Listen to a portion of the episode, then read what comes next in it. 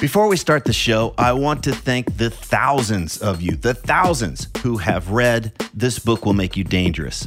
Many of you have told me that the book's unique way of exploring fear, confidence, and purpose has had a lasting impact, that it's much easier for you to get clarity and direction about what really matters and what you want to do in this lifetime. It's also amazing to hear that quite a few of you have read it multiple times and even bought copies for friends. So thank you again. Just in case you weren't aware, I created a free companion video course for the book. And in these videos, I walk you through the big takeaways and practices from each chapter. And I even cover some extra stuff that's not included in the book. Information on how to access the course is in newer versions of the book. And if you own an older version of the book and you don't know how to access the course, just hit me up via the contact form at triplanier.com and we'll get you all set up. And one last thing if you're one of the thousands who have already read the book, please consider leaving an honest review on Amazon so that others can decide if it's right for them.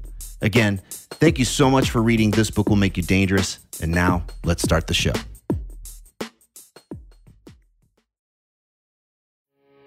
You are listening to the new man beyond the macho jerk and the new age wimp. Your host is men's coach Trip Lanier.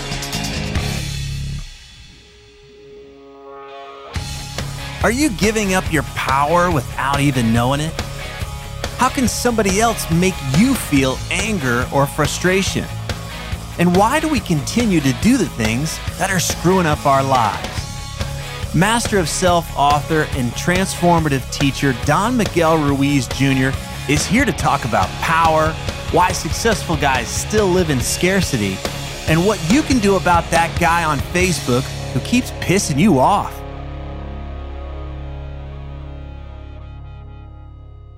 Welcome to the New Man today. We're talking with Don Miguel Ruiz Jr. He's the author of The Five Levels of Attachment as well as The Mastery of Self. He's a Toltec master of transformation who spent his lifetime training under his grandmother as well as his father, Don Miguel Ruiz Sr., who you may know as the author of The Four Agreements. Miguel, I got to see you speak a year or so ago here in North Carolina, and I've gained so much uh, from the wisdom you and your family have shared. It's great to finally have you here on the show. Oh, thank you, Trips. Thank you so much for having having me on your program. It's it's it's a truly honor, and it's it was a nice time up in Northern Calif- uh, uh Carolina. yeah, yeah. Well, I, I love your approach because it's void of superstition and mythology. It's it's just mm. bare bones. It cuts right down to what really matters and what really works. Um, and and so much of what your books discuss are in the realm of understanding beliefs, and I'm specifically beliefs that have us play small or limit our power or weaken our ability to go for what we really want in this lifetime. So this is where I want to dive in with you today so you can help the rest of us understand how we can become aware of these things and and have it get it out of our way. So the first thing sure. I want to I want to get across is is this idea of domestication. I you know, I know hmm. animals can be domesticated, but what does it mean for a man to become domesticated? Well, domestication is just a system of reward and punishment by which we model the behavior of an individual if we live up to the expectation, uh, we get a reward. And if we don't live up to the expectation, we get a punishment. And since we are emotional beings, that reward feels like acceptance, which feels like love. And the punishment feels like rejection, the lack thereof of love. It's the way we've learned conditional love in our life. It's the way we've understood love for many times. Right, right. But we humans uh, the way we're domesticated is you know through conditioning or uh, or you can say we that reward and punishment when our active domesticator judges us. For example like if you get full grades you're treated a certain way and if you get bad grades you're treated in an- another. You know when we were kids when we were young you know if we live up to a certain expectation we were considered cool. And if we are cool then the reward is popularity or acceptance but if we don't live up to that expectation, then we get ostracized, and the punishment is not only are we, going to be called a square, a nerd, or geek, or whatever calls or names we might have been called, we're going to get ostracized until until we live up to an expectation. So basically, it's how we've shaped who we are based on that domestication. We're giving away permission, and we do that with our culture. We do that with our family values. We do that with our music that we musical taste, fashion, and many other things. When our active domesticators stop actively domesticating us, we continue to domesticate ourselves by continuing to believe those conditions, those beliefs, by internalizing those beliefs and then letting letting that impact our life. It's the way we say it's because we say yes when we want to say no and we say no when we want to say yes because we are trying to live up to an expectation or a belief. So that domestication within a human being or a man or a woman is basically giving someone else permission, power over us. The idea of domestication is basically the way that we lose our personal freedom, find ourselves loving ourselves conditionally, and it's the way that we only see ourselves based on a model that either we that we live up to or not. So the illusion of ourselves, so the vision of ourselves is an illusion. Well, that's where I want to. I just got to jump in there because I'm thinking that so many guys are out there. They think they're being themselves, but they're really just being their domesticated selves. They've been shaped and molded through domestication throughout their life to be this person. They they really don't have an experience of what you call the authentic self, who they truly are. Is that right? Mm-hmm. Some people are domesticated very lightly. You know, they were they always grew up with a sense of self, not. And what I mean by that is that they have a sense of who they are without the need of an identity or a symbol to justify who they are. And then from there, you can see a, a slippery slope uh, of using that identity or symbol to define ourselves, so who to know ourselves from that base idea, and then trying to live up to it. And from that point, it varies. It, it, it intensifies to, a, to the point where we're so fanatic about that idea. And you can say that that fanaticism is what you know the war that we see in the world that that that drama and all that is based on we we are attached to our belief of what we're supposed to be and we let those ideas dictate our actions. So you can say that's the extreme. My thoughts are my creation but they're not me. They're just my thoughts and i create them and they're they're there for as long as i say yes to them. And the moment i no longer believe them i let go of them. You know uh, neil degrasse tyson says my favorite quote is the truth exists whether you believe in it or not. Well, let me add something to that. A belief only exists for as long as we say yes to it. So, how we see ourselves depends on that. Like, how attached are we to our beliefs? If our beliefs are more important than my own life, then we're completely lost. We're all we're all in different stages of our own awareness of our own path, and that's that's the important part to recognize that, to become aware of that, and then once we become aware of it, we make a choice to stay where we're at or to let go. Well, let me see if I got you got you so far. If we come back to this idea of domestication that we're essentially programmed, that people are trying to help us or they're trying to uh, you know, keep us in line, whatever. And I don't I don't think it's always bad, right? No, you know, it's like course, yeah. Yeah, but then we we internalize those beliefs. So even when that person's not around, that voice isn't around, it, it's stuck in our head. It's it's part of our programming. I love the story that you talk about in, in one of your books about your grandmother uh, and her in the domestication. I don't know if it was your grandmother or there was a there was a story about the grandmother who who uh, wants the kid to to clean soup, his yeah. plate. Yeah, right. the soup. Yep. Yeah. Can you tell that story in a, in a nutshell? What you know, just so we can kind of ground this idea. No, sure. So the foundation of that story is this: like to have free will is to be able to say yes and no with a complete freedom of my life. That's personal freedom. Now, imagine me at the age of eight and I'm learning how to assert myself, which is just another word to describe that I'm gaining confidence in saying yes and no to the things in my life. And mm-hmm. I'm, enjoying saying no. It feels powerful. It feels good to be able to say no to the things I want to say no to because up to this point, I'm doing everything my parents and family are telling me to do. But now I'm saying no.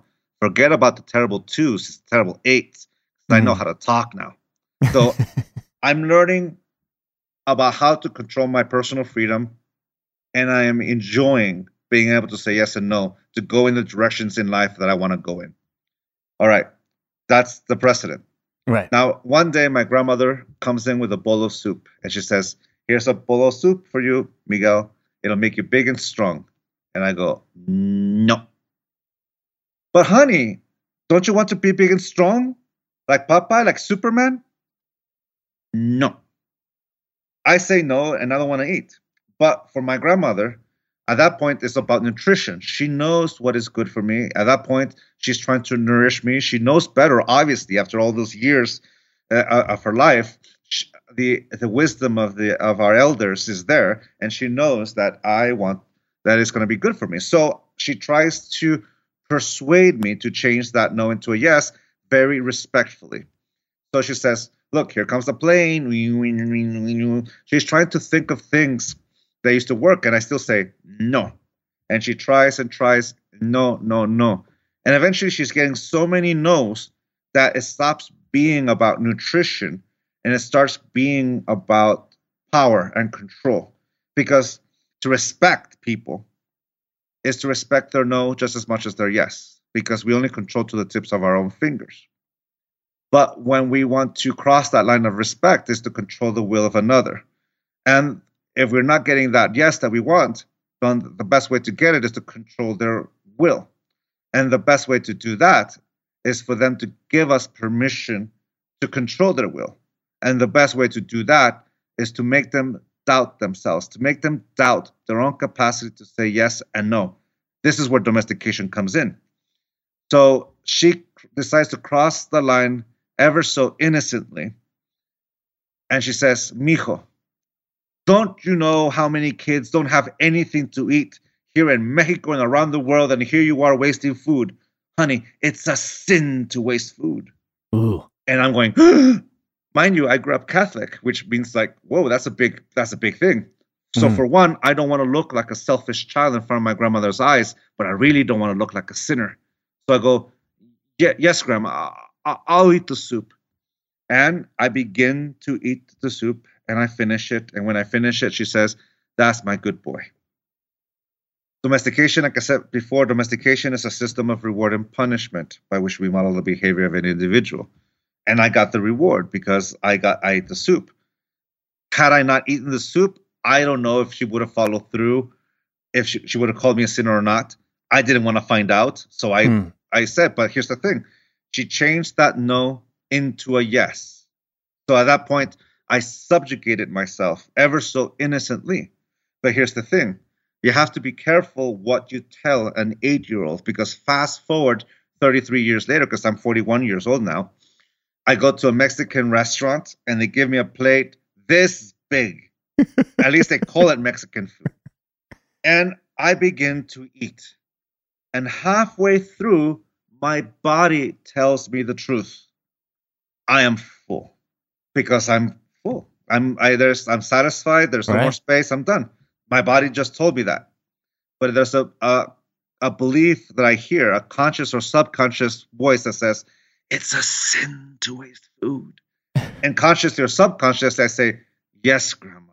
And subconsciously, because I've said yes to it so many times that I'm not even aware that I'm saying yes, and I continue to eat, and I finish the plate, and I'm so full you're gonna have to roll me out. But mm. here's the thing in that moment of clarity, in that moment of truth where my body told me the truth, that I am full, that I have no more space, that I'm satisfied, and my natural tendency is to say, No, I'm done. That conscious or subconscious voice or condition subjugated my will again, and I went against myself as I said yes to eating because I had to live up to whatever image. I, I love this. I, I just I got to interrupt because this is what I see happening with so many guys. They continue to do things that just don't serve them. Their bodies are running into the ground. They're not happy. Their relationships are going off the rails. Um, and they continue to do these things and it's because of this program so i just want to underline this for the listener out there like this is the process going on in your mind it's like you're you're you're still that 41 year old little kid at the table that doesn't know when to stop eating because he's afraid to to sin and there, there's some programming in there that has us betray ourselves uh, in order to stay, you know, to be a good boy or to do what we're supposed to do. Yeah, and, and that's the thing, like the image that we talked about earlier in the show about the difference between the domestication of an animal versus the domestication of a human being is that eventually our mind, or we can say ourselves, becomes the active domesticator, what my father would call the parasite in the four agreements, the voice of knowledge or the voice of our mind that becomes our active domesticator. And it continues to be domesticated because we continue to believe in those conditions. So, and that's going to be truth for as long as we believe it, for as long as we apply it, that's going to be the, the case. And we, if we translate this story to the way our family raised us, or of our values, or, or about the way we vote, or the way we listen to music, or the the lifestyle we have, or the work that we do, about relationships, especially, then you can see that the majority of the fights we have with other people is who's going to domesticate who, who's going to who's going to be the active domesticator. I've got a belief. I, this is what I'm attached to. This is what I. This is so important, I need you to believe this. I need this. You need to conform to this way of being. No, no, no. And you need to look at my way of doing it, and you need to do it my way. And and so they're fighting these beliefs. They're fighting beliefs. Yeah, because if I'm right, I'm worthy of the acceptance or love or whatever motivator we have. And if we're wrong, then we we punish ourselves with whatever voice we've ever used, loser, whatever. Uh, weak, whatever, it is that we were taught, that's that happens, and all of a sudden you can see why we fight to be right, and why we do everything we can to not be wrong, to the point where we begin to uh, distort knowledge. We begin to distort the truth because in the need to be right, at that point we are able, we're capable of corrupting everything in order to be right, and. Mm we do that and we're so attached to that. You know we can the, corrupt the most beautiful traditions. We can corrupt the four agreements and turn them into the the four conditions. Mm-hmm. because, we, and i say that because we can use the four agreements to domesticate ourselves just as much as we can use it to liberate ourselves. Mm-hmm. because if we liberate ourselves with the four agreements we're using it as an instrument to inform our choice but we're the one making the choice which is truth with every beautiful tradition there is in the world I'm glad you brought that up because I've seen so many people get in. I, I, personally, I got into personal development, you know, to liberate myself, but I, I became a personal development jackass where it just became this list of conditions. Yeah, uh, I felt worse as a result, less liberated and worse. So, I, you know, it's it's whatever it, the idea can be itself or the tool or whatever it is, but it's our relationship to it, it's our attachment to it that uh, has us either be um, liberated by it or uh, constrained by it. Yeah, exactly. It's what leads to, because we're so attached to conditional love that we will corrupt it because we've we're so used to using conditional love or that conditional acceptance, whatever word you want to use to replace that to make you feel better.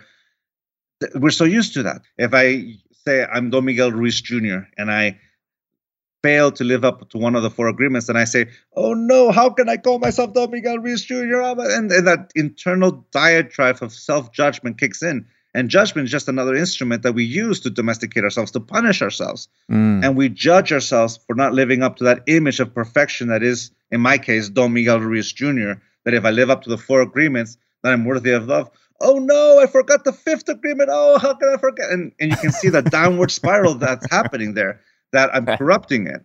And right. and using it as the four conditions to create an image of myself that doesn't exist. Mm. And the thing is that I can't give what I do not have, which means Here's my wife. And it says, You are Mrs. Don Miguel Ruiz Jr. Here's the four agreements. Read it. You honey, you didn't it. live it. Honey, yeah, honey, you didn't read the four agreements. You you took it personal. How oh how embarrassing! You're making assumptions. Hmm. I only hang out with people who are impeccable with their own word. Hmm. At that point, you can see how it's no longer an instrument of transformation; it's an instrument of domestication. Mm. Where when I judge someone, I'm punishing them for agreements they never made, but I'm forcing them to make the agreement through the punishment. Mm-hmm. I just love that. If the guy, if if you're out there and you and you notice that something that it, w- it was you originally took on to to find liberation, to find a sense of expansion. Uh, notice your uh, relationship to it. Notice if it becomes this thing that's starting to box you in. I should be doing this. I'm supposed to be doing that. And I'm expected to be this or that. T- that tells me that you've moved into a conditional way of thinking which leads us to the next point, which is then how we were supposed to use it. How are we supposed to use these instruments then? Which is a good thing because, you know, a moment of clarity without any action is just a thought that passes in the wind. But a moment of clarity that's followed by action becomes a pivotal moment in our life. So we become aware that we're doing it. We're, we become aware that we're corrupting beautiful traditions. We're corrupting music. We're corrupting politics. We're, corrupt, we're corrupting all these things and using it as this model. So for the for, since we're talking about the four agreements, let's use that. Not taking things personal. Okay, so I become aware that I take things personal, and just like an alcoholic or drug addict that has a moment of clarity and accepts the truth, Hello, my name is Don Miguel Ruiz Jr., and I take things personally. I stop pretending to be something I am not. And that is mm. what domestication does. We pretend to be something we're not, and we're protecting that image. Well, mm-hmm. I accept the truth. I take things personally. Just like a drug addict or alcoholic says, I accept the truth, and from this moment I begin the the path to letting go of that. But it starts always with the truth because it liberates us. It allows mm. us to see ourselves, and since it's about unconditional love, which is the willingness to see ourselves just the way we are. That's the yeah. gift of unconditional love. I'm willing to see myself. Conditional love doesn't allow me to see myself. It only allows me to see myself through this filter or this image or this model. Unconditional love is the willingness to see myself for who I am and mm. to experience the ex- experience the consequences of my own actions. So mm. I accept the truth. I take things personally. I accept that. Okay. So I read the four agreements and I understand the chapter. And to me, just to sum it up, I am responsible to the tips of my own fingers. I am not responsible for the will of another. I only control my yes and my no. I only control my perception. I do not control the will of another. So to not take things personal is not to assume responsibility for someone else's will to me, that's how I interpret that particular agreement.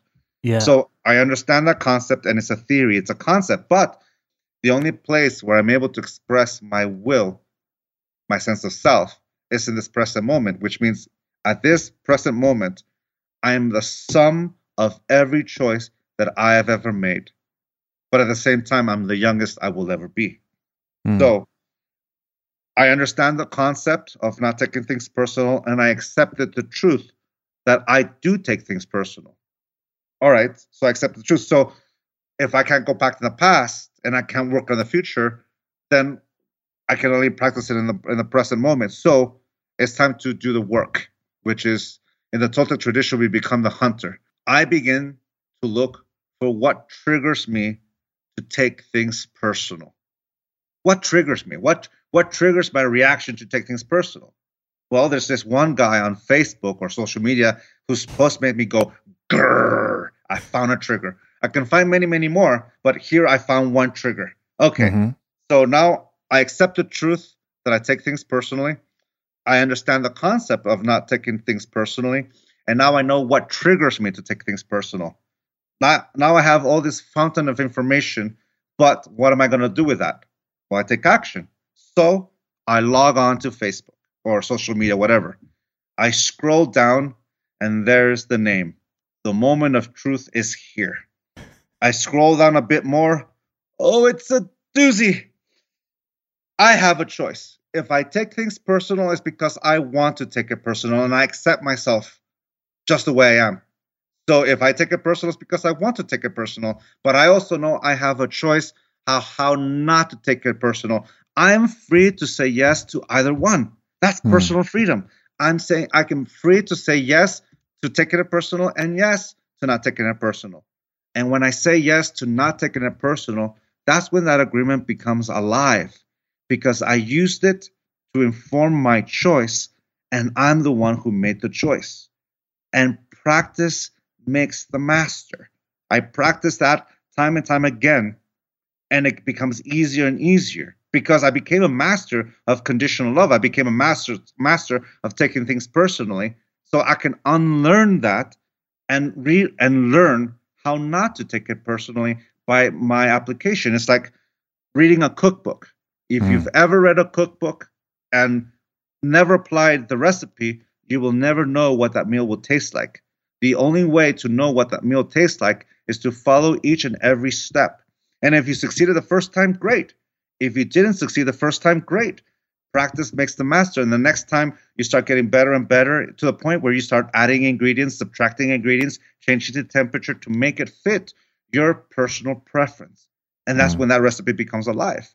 It's truth with the four agreements. It's true with our the way we train for a half marathon. I, I train for marathons and half marathons.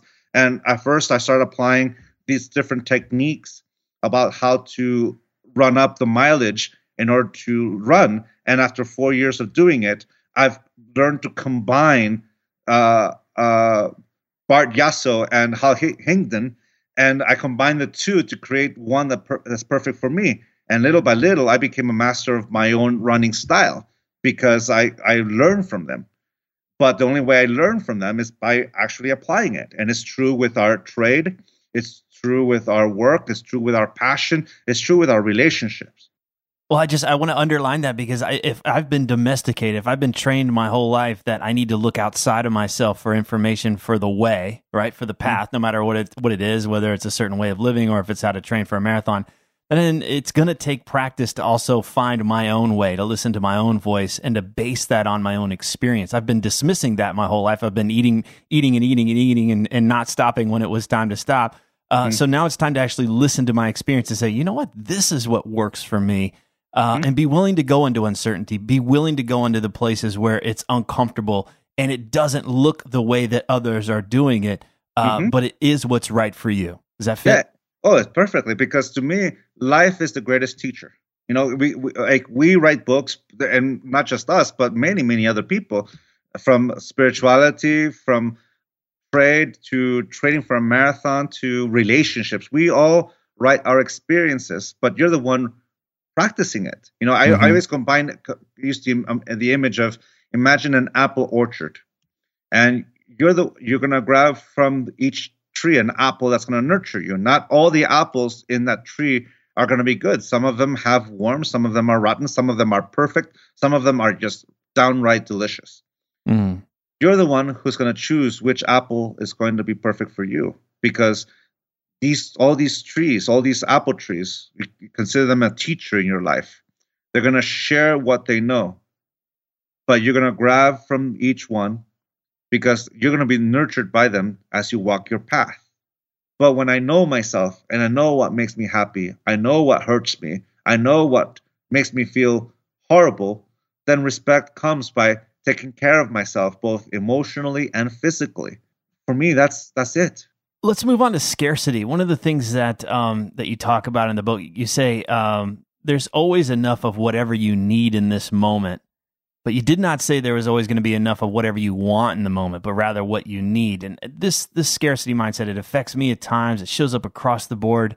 You know, I'm a coach and I coach guys that are worth millions and they're still operating in this bubble of scarcity. No matter how much they have, it never seems to be enough. They're still comparing themselves themselves.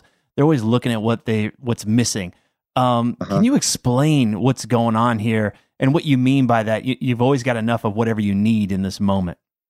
Well, sure. Well, first of all, uh, this is my point of view. I see what I have, which is me.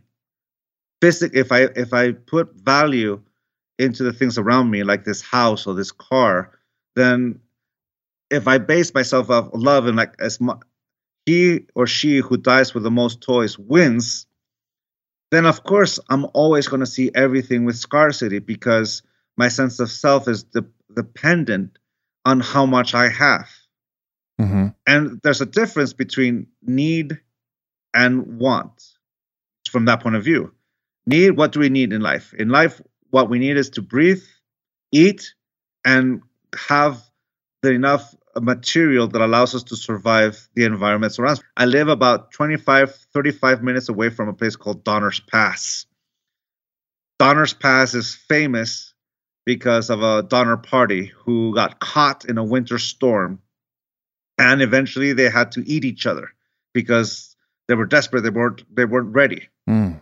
So in life, if we know we're going to be in an environment that's like that, then we do the work on spring, summer, and fall that allows us to survive that winter.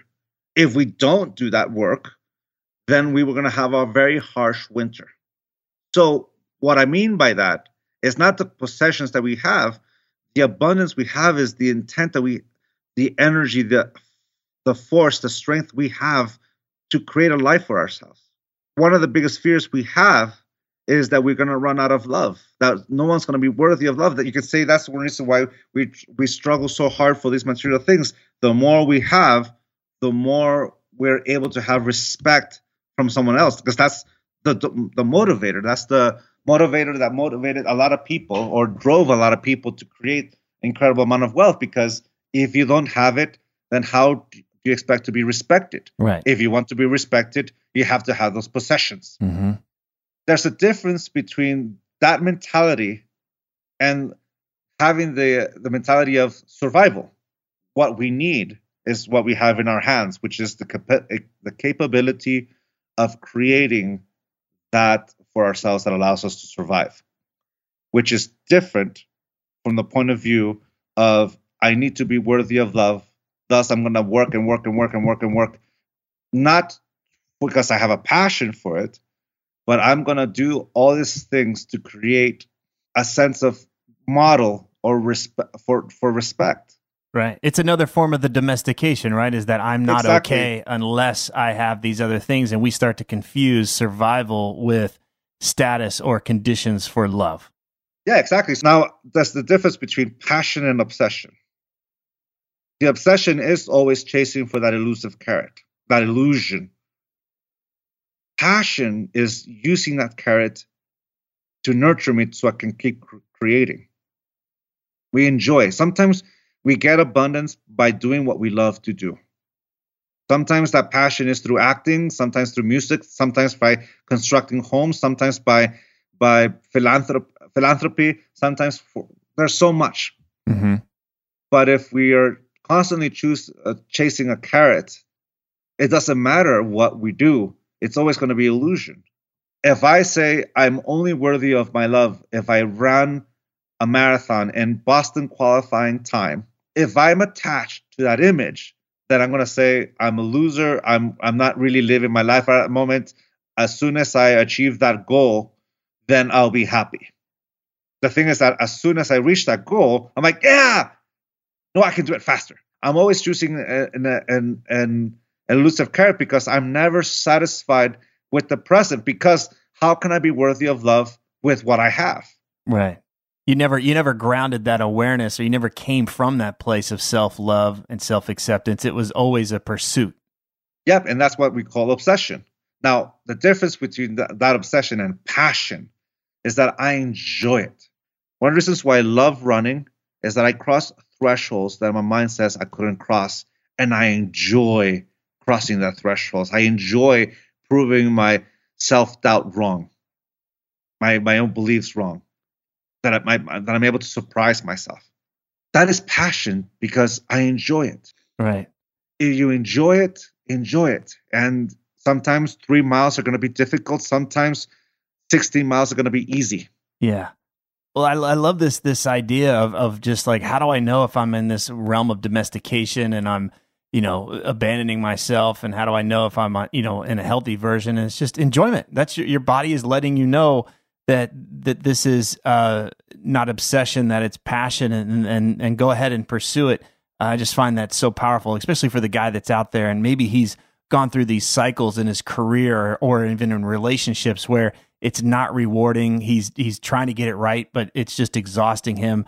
And he's wondering. He's throwing his hands up, like, "Gosh, man, what do I? What am I doing? What am I doing wrong here?" Well, consider that it's your mindset, how you're approaching it, and you're coming from this domesticated way of doing it instead of look asking the question, "What do I enjoy? What actually has me feel most alive?" Um, Yeah, exactly. It's, it's celebrating life. You know, I have a friend who is qualifying for Boston, and instead of uh, of, of comparing myself and judging myself for to his success, I'm going to celebrate his success. I'm like, yeah, go for it, man. You, you're an inspiration, and that's the key to be inspired to Mhm. create.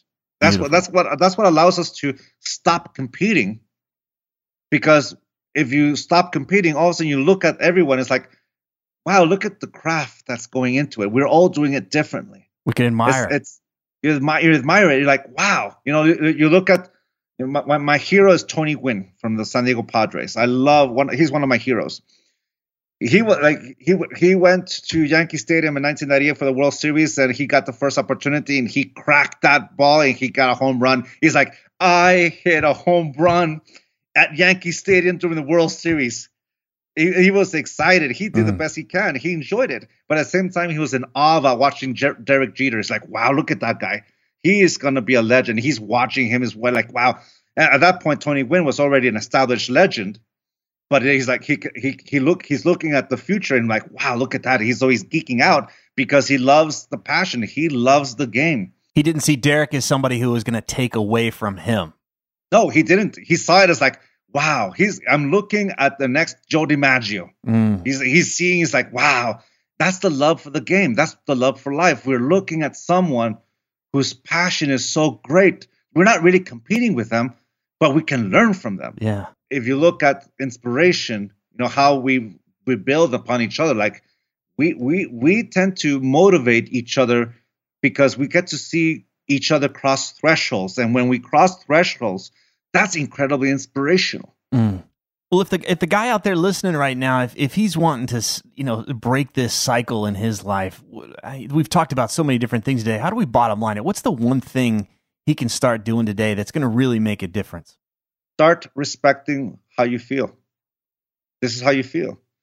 To me, to me, and our emotions are like a car alarm. Like when you put a car alarm and you touch it, the alarm goes off. Well, our emotions are real. What triggers them may not be real. The way you know you're being domesticated or you're in domestication is your emotions will let you know when you're miserable, when you when you feel inferior, when you feel lack thereof. You know that you're already punishing yourself for something that you are not. Eleanor Roosevelt said, "No one can make me feel inferior without my consent."